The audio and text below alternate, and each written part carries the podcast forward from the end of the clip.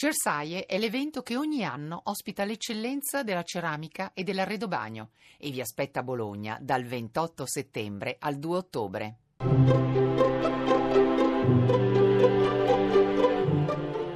Il pensiero del giorno.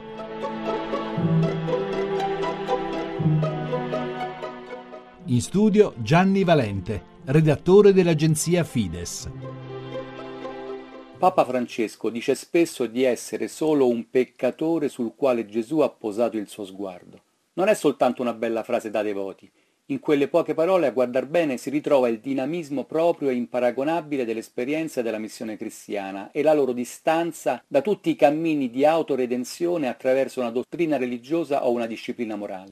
Nell'esperienza cristiana infatti la fede non è mai il frutto di una nostra ricerca o di un nostro sforzo religioso, la fede inizia in noi quando Gesù ci guarda, quindi in qualche modo la fede nasce da un gioco di sguardi.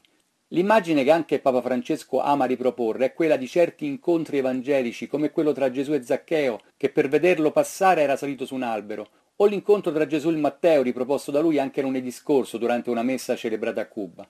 San Matteo, il pubblicano disonesto, il collaborazionista che riscuoteva le tasse dei giudei e le versava ai colonizzatori romani, poi è divenuto apostolo e evangelista. Il Papa argentino ha già spiegato più volte di riconoscersi in quel peccatore perdonato. È solo lo sguardo di Cristo che produce in lui il cambiamento e fa sollevare Matteo dal ripiegamento dai suoi affari sporchi. Alcuni, aveva già scritto nel 2010 il cardinal Bergoglio, credono che la fede e la salvezza vengano col nostro sforzo di guardare, di cercare il Signore.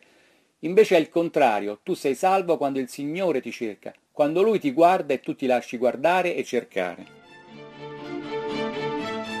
La trasmissione si può riascoltare e scaricare in podcast dal sito pensierodelgiorno.rai.it.